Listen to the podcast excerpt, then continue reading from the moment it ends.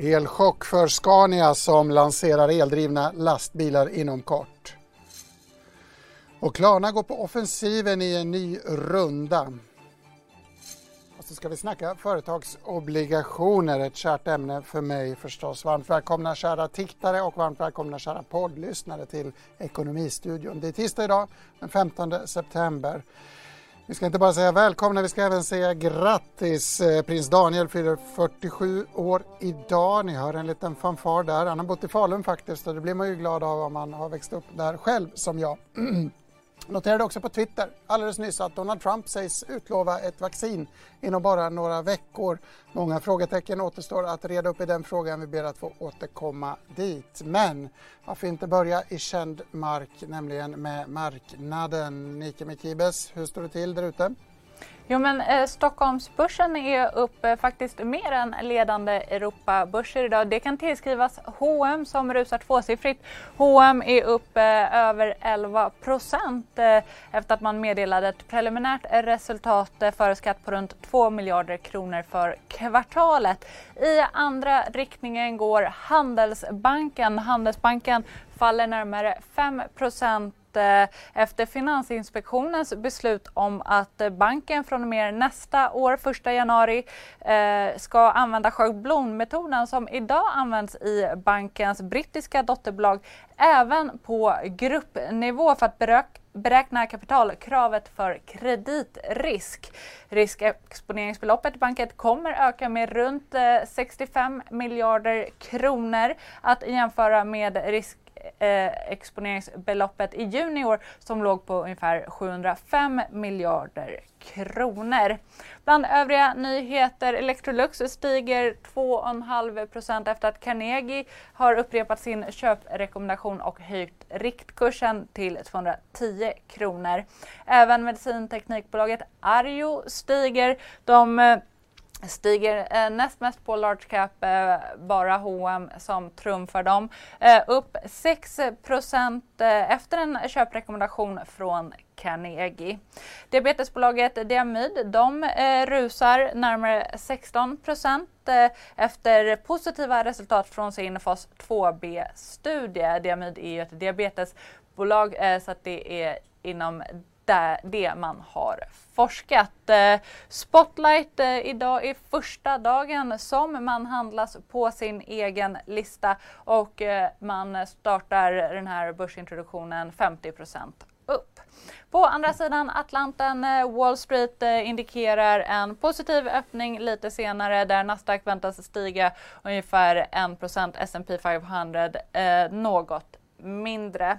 Såklart också fokus på Apple idag. Företaget har sin första större produktlansering för året, Gabriel. Då blir man ju lite nyfiken. Vad blir det för nyheter som Apple ska lansera? Ja, det blir ju inte så spännande som jag kanske hade tyckt eh, med en iPhone. Eh, den väntas ju presenteras först eh, nästa månad efter att sluttesterna försenades på grund av coronapandemin. Idag handlar det om en ny klocka och en uppdatering till iPad Air. Det har ju varit en volatil eh, handel i aktien efter deras split. Dock värt att komma ihåg att bolaget ändå är upp 57% i år. Mm, vilken dag! Och finns det något mer kittlande än beräkningsmodeller för kreditrisk? Vi ska faktiskt, eh, H&M var väl ändå dagens allra största snackis får vi säga och det pratade vi om i morse på Börsmorgon. Eh, stark rapport, eller stark siffror som väntat ska jag säga när det gäller försäljningen men en omvänd vinstvarning i samband med detta som togs emot med glädje. Så här sa Handelsbankens aktiechef Mikael Malmrup tidigare idag det de säger själva det är att de har lyckade kollektioner som gör att de inte har behövt sätta igång de här stora reorna som de tidigare har guidat för. Och eh, tittar man lite mer tekniskt på den så kan jag konstatera att av det som man då kallar free float, alltså aktier som är ute till, till marknaden som inte ägs av insiders, så är alltså nästan 15 procent eh, kortat. Och jag tror att vi kommer att se en, en ganska ordentlig short squeeze idag med, med folk som ska täcka. Och eh, lite mer på det tekniska så kan jag konstatera att det är ungefär 9% upp till eh, det här 200 dagars eh, medelvärdet på kursen, vilket det brukar vara en populär teknisk indikator. Mm, och populär blev aktien också som sagt, kraftig uppgång idag i H&M. Från mode till tech. Nästa puck är nämligen Klarna. Det händer spännande grejer där. Betal och eh, kreditbolaget tog in 650 miljoner dollar, 5,7 miljarder kronor i en färsk runda. Pengarna ska bland annat finansiera bolagets expansion i USA och produktutveckling. Transaktionen i fråga värderar Klarna till 93 miljarder kronor. Det är nästan dubbelt så högt, dubbelt så mycket som under hösten 2019 när bolaget senast fyllde på kassan komma ihåg att det är ett bolag som redovisar, redovisar ständigt ökande förluster trots att man expanderar snabbt. DIS, eh, Digital fick ett eh, samtal med Klarnas, Klarnas VD Sebastian Siemiatkowski tidigare idag. Vi ska lyssna på vad han säger om värderingen. Förra sommaren så hade vi bevisat att vår produkt fungerade i USA och att det fanns liksom ett, ett tidiga indikationer på att det fanns ett gott mottagande. Nu har vi kommit så pass långt i USA på ett år att vi också faktiskt har tagit liksom kraftiga marknadsandelar och, och kunnat till exempel gå live med stora varumärken som Sephora eller Abercrombie Fitch eller H&M för den delen i USA. Så att, ehm, så att jag tror att nu helt enkelt så ser man ju väl kanske man om man får uttrycka sig med sådana termer, prisar väl in lite mer den amerikanska framgången i, i, i det hela. Men sen så ska jag också, tror jag, liksom, det som är fantastiskt spännande med det Klarna gör är att vi försöker ju eh, i motsats till det svensk media gärna porträtterar, så vår ambition är och förblir och har alltid varit att, att försöka vara med och på, på ett positivt sätt förändra en bransch som har varit väldigt kundfrånvänd, som har haft stora inträdesbarriärer och liksom varit beseglad med man har inte brytt sig om kunden helt enkelt bland bankerna och man har haft gamla tekniksystem och allt annat. Och, och jag tror att det som jag tycker är spännande med Klarna är ju liksom att vi vill ju vara med och förändra den här marknaden och om man ska liksom tro på sådana som McKinsey och andra så säger de ju liksom att till exempel kreditkortsmarknaden i världen är liksom ett trillion, alltså ett trillion dollar industry. Liksom. Så det som är otroligt spännande är ju att vi är aktiva i en marknad där liksom, den är ju oändligt stor. Den här liksom, vad vi med amerikanska termer kallar för retail banking är ju liksom en, jätte, en gigantisk marknad och i, i det sammanhanget så är till och med den här värderingen fortfarande en liten droppe i havet av liksom, eh, den. Och, vi har en ambition och vill vara med och förändra marknaden och jag, jag hoppas att Klarna i framtiden kommer bli en av de stora globala retail banking-aktörerna. Och, och, så att eh, så i det perspektivet så är, så är ju inte det här så otroligt mycket. Men det är otroligt mycket och vi är otroligt glada för den här framgången. Men, men det är fortfarande en droppe i havet faktiskt i den stora retail banking-världen. Liksom. Sebastian Szymakowski, alltså apropå Klarnas nya runda. Hög värdering, Andreas Cervenka, vad tänker du? Ja, det är ju 11 miljarder dollar räknat att det är väl ungefär i runda slängar 10 gånger årets försäljning eh, för ett företag som går med förlust. Så det är väl dyrt. Å andra sidan, det är lite som Stockholms bostadsmarknad, det är vad det kostar. Det är vad den här typen av bolag eh, värderas till. Jag är lite mer tveksam till själva affärsidén dock, om den är verkligen sund i grunden. Affärsidén att ja, men det, betalningar? Är, ja, men det här, hela upplägget med Klarna är ju liksom det här eh, att köp nu, betala senare. Och de har ju rätt mycket intäkter ifrån räntebetalning helt enkelt från kunder som skjuter upp sina köp. Och så där. Det tror jag är en affärsidé som kommer granskas hårdare framöver. Granskas redan i Sverige och Storbritannien bland annat.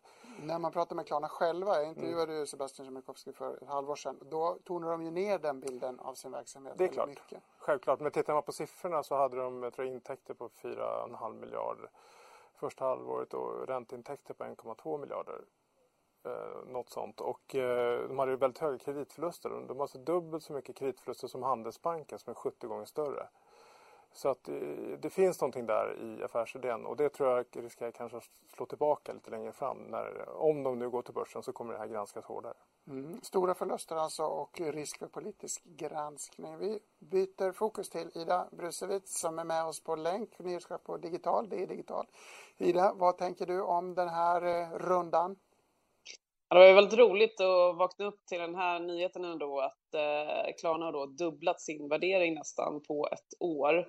Men samtidigt som eh, här säger, det finns ju en viss oro att det kan komma politiska åtgärder. Vi har ju sett till exempel i Sverige där man infört den här nya betallagen i somras där kredit inte längre får vara eller förlåt, eh, att eh, fakturor inte längre får vara förstahandsalternativet när man handlar då via till exempel då Klarna. Alltså, sånt kan ju komma. Vi ser i USA nu, det växer väldigt snabbt där och det är många unga som lånar till konsumtion. Det kanske är liksom en stor risk att det då blir politiska åtgärder även där.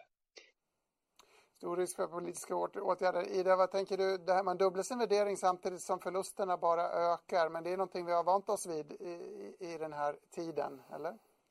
Exakt, för att eh, väldigt många startupbolag eller eh, den här sektorn, de eh, säger ju då att de eh, satsar allting på tillväxt och de tar ju in de här pengarna då för att eh, växa ännu snabbare.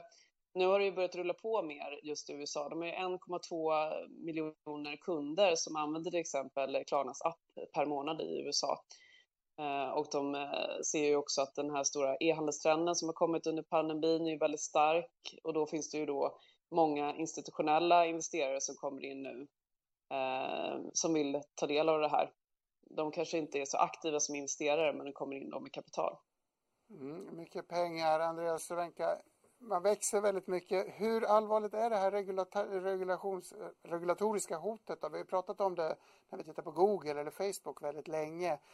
Man kanske kan diskutera hur mycket som verkligen har hänt än. Finns det mm. risk för att det här blir en snackis som aldrig liksom någon vågar införliva? Nej, men jag tror att det här är på gång och så, precis som Ida säger så det här är ju en stor risk. Jag tror att det är ingen slump att Klarna lite grann skyndar sig till börsen. Dels så utnyttjar marknadsklimatet men också att hinna före olika sådana här åtgärder. Och det återstår att se vad det blir. Eh, EU är mer på tårna än vad de är i USA.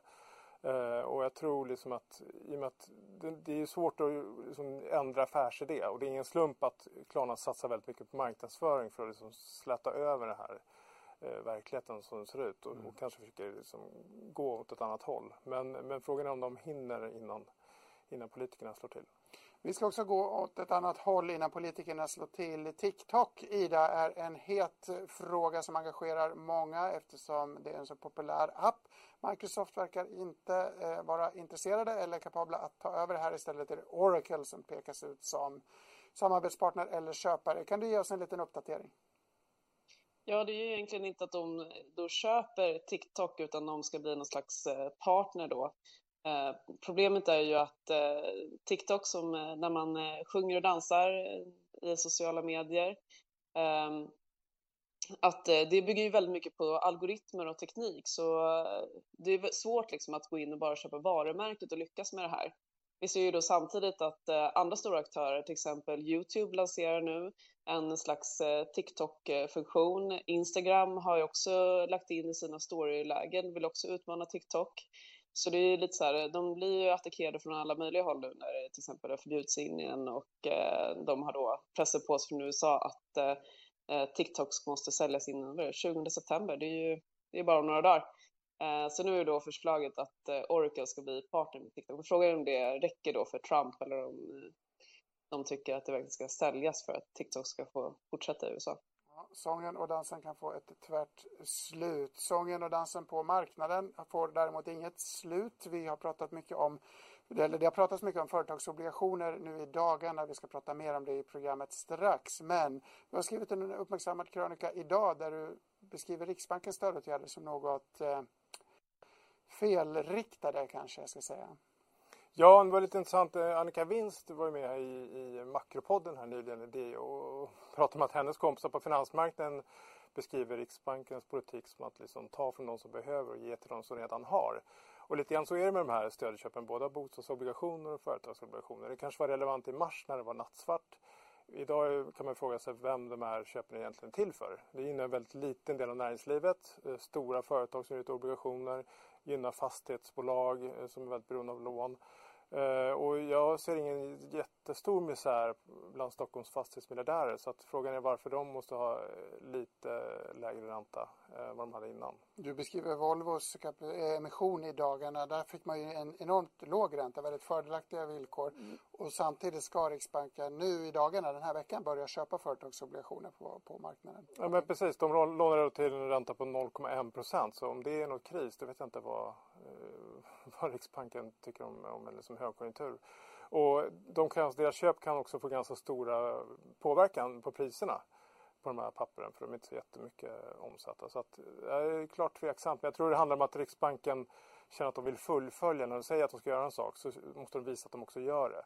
Att det inte bara är snack. Men, men... Till Riksbankens försvar kan mm. man säga att det tar väldigt lång tid eftersom man inte hade kompetensen innan. Precis. Man vill säkert pröva också så att man har det här, om det blir ytterligare någon krasch i, i höst så, så vill man säkert ha det uppe och rullar. Så att det, det, är också en orsak tror jag. Men när du säger att man tar från de som minst behöver det. Min bild är att man trollar fram pengar ur tomma intet. Man tar väl inte från någon? Eller? Nej, så beskrivs det alltid. Det känns alltid som att det är gratis det här. Men det, det handlar ju om liksom, förmögenhetsöverföringar mellan olika grupper. Det gynnar ju de som lånar pengar och missgynnar de som sparar, väldigt enkelt uttryckt.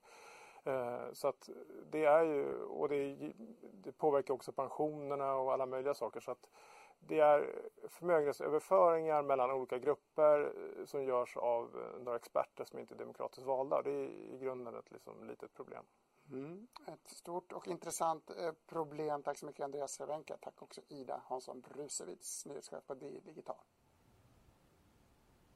Vi ska stanna kvar inom företagsobligationer. Tidigare idag fick vi nämligen nya riktlinjer från Fondbolagens förening, ej att förväxla med Fondhandlareföreningen, som vill komplettera den information om företagsobligationsfonder som ehm, är ju ganska komplexa produkter. Tanken är att sparare och investerare ska få mer och tydligare information när de investerar i de här. Tidigare idag pratade jag med Frida Bratt, sparekonom på Nordnet, som var väldigt positiv till detta. Ja men precis, det är ju just det att det har blivit missvisande. Det handlar om den här riskskalan som finns i alla fonders eh, fondfaktablad i en skala 1 till 7. Den är väldigt bra och den passar bra för att mäta risken i vanliga aktiefonder. Men det blir fel i just företagsobligationsfonder av den eh, anledningen som du nämner. Därför att den mäter volatiliteten. Eh, när en fond eh, som består kanske till ganska stor del, eller vars innehav till ganska stor del består av illikvida papper, då betyder det att det är en stor andel av innehaven som inte omsätts alls. Och då resulterar det i då en låg volatilitet som i sin tur resulterar i ett lägre riskbetyg. Så det har ju varit ett problem att det är, eh, har varit missvisande i flera fall. Att en fond ser ut att ha lägre risk än vad den egentligen har. Men idag fick vi då besked från Fondbolagens förening att man avser förbättra eller komplettera det här riskmåttet. Och det tycker jag är väldigt positivt. Det är verkligen ett steg i rätt riktning. Man behåller alltså det här lite då missvisande riskmåttet men man kompletterar det med några andra indikatorer kan vi säga. Kan du ge oss några exempel på vad det är man ska titta på också? Ja, det man tittar på också, det som har saknats, det är ju ett mått som tar hänsyn till kreditrisken i fonden. Eh, för att det är ju en betydande del av risken helt enkelt i en företagsobligationsfond. Eh, sen är ju, om man mäter kreditrisken, då blir det också ett sätt att ta hänsyn till likviditetsrisken i en fond. För om man minns då vad som hände i våras när flera företagsobligationsfonder stängde, eh, då var det tydligt att vi hade en likviditets kris på marknaden. Eh, och, man... Förlåt att jag avbryter det, men likviditetsrisk och likviditetskris det är alltså att det inte går att omsätta eh, tillgångar. Man kan inte sälja obligationer eller, eller omsätta saker. Ja. Exakt. Eh, så det var det som hände. Men när man får en bild av kreditrisken i det här måttet som Fondbolagens förening nu har lanserat, då kommer man också få en bild av likviditetsrisken eh, också. Så att, eh, det är kanske inte komplett på eh, alla sätt. Det finns säkert ännu mer att göra, men för mig så betyder det här verkligen att någonting som jag länge har efterfrågat nu eh, kommer. Så att verkligen en eloge till eh, Fondbolagens förening, då, branschföreningen, som nu tar det här steget. Mm. Så mycket diskussioner återstår på, inne på marknaden för företagsobligationer men informationen mot kund ser ut att bli lite tydligare och lite bättre i och med det här förslaget alltså.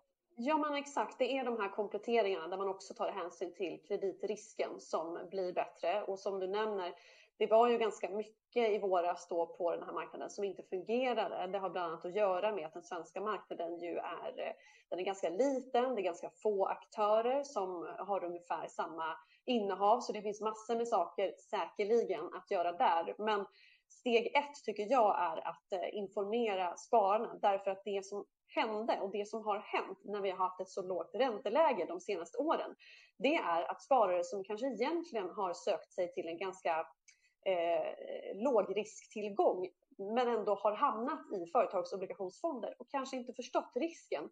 Det har både med det här riskmåttet att göra som har varit missvisande, mm. men också med hur fonderna har marknadsfört sig. Så att det här med informationen till spararna, det är en jätteviktig del och här måste ju branschen ta sitt ansvar. Jag tycker man är på god väg. Sen finns det säkert ännu bättre saker och vi får se hur det här riskmåttet kommer att fungera. Men, men att man tar initiativ, det är ju väldigt positivt.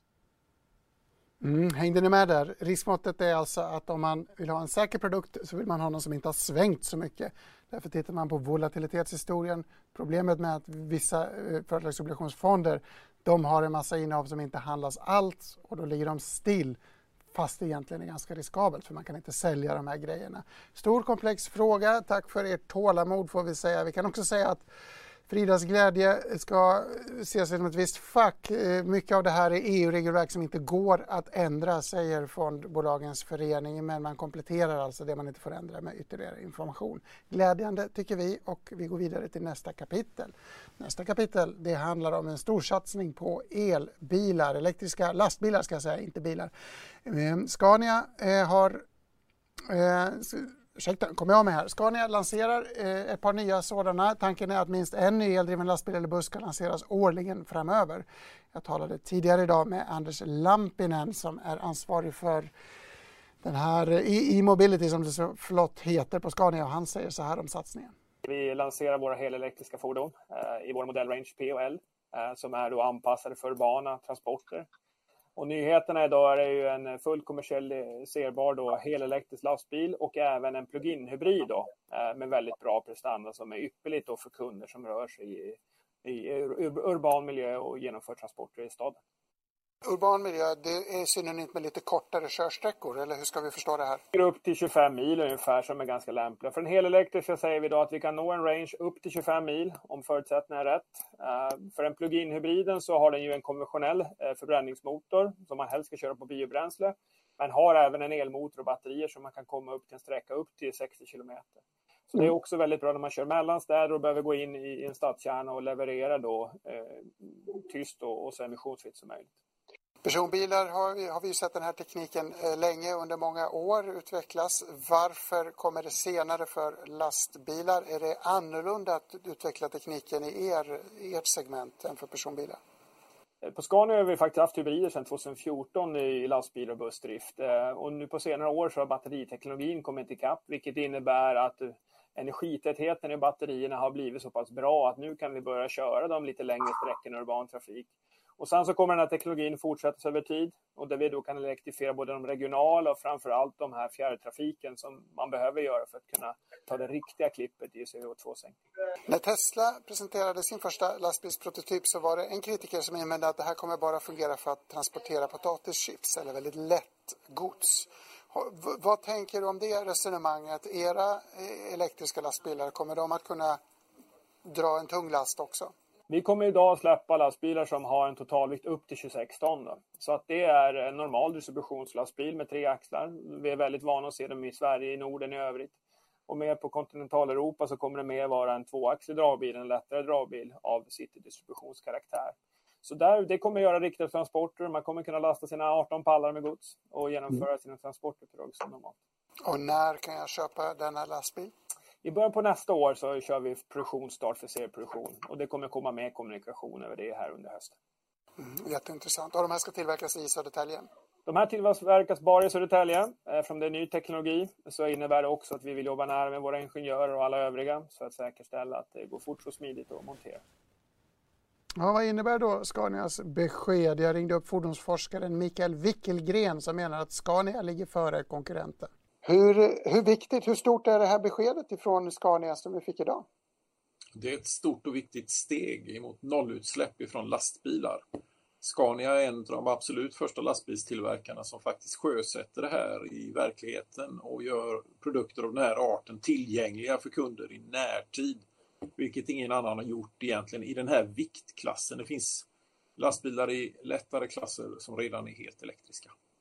Tesla har ju tidigt fått uppmärksamhet för sin eh, semi-truck, jag vet inte vad man kallar det på svenska, men de var ju först ut och skapade publicitet i alla fall.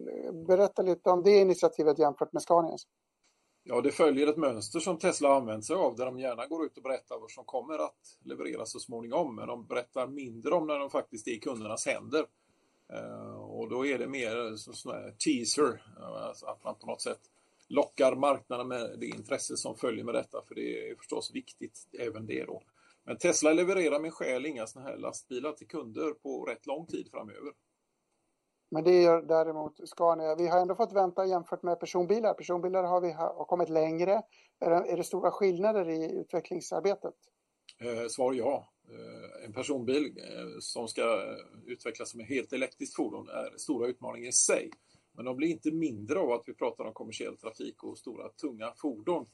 För där är det alltid en kamp då eh, mellan det här med hur mycket vikt man kan allokera till batterierna och hur mycket last man får med sig. Mm, det låter intrikat. Vilka är de stora vinnarna på de här framstegen då? Jag antar att det är ekonomiskt att köra med eldrift och miljön är väl förstås också en viktig faktor här. Ja, eh, tveklöst är det så att det är lägre driftskostnader med elfarkoster.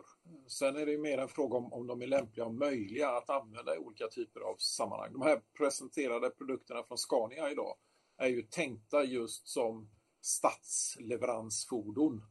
Eh, och eftersom en större del av mänskligheten numera bor i städer så är ju den marknaden eh, egentligen hur stor som helst och behovet är omfattande. Och det är också i städerna som de största miljöproblemen uppstår med att köra med dieseldrivna fordon.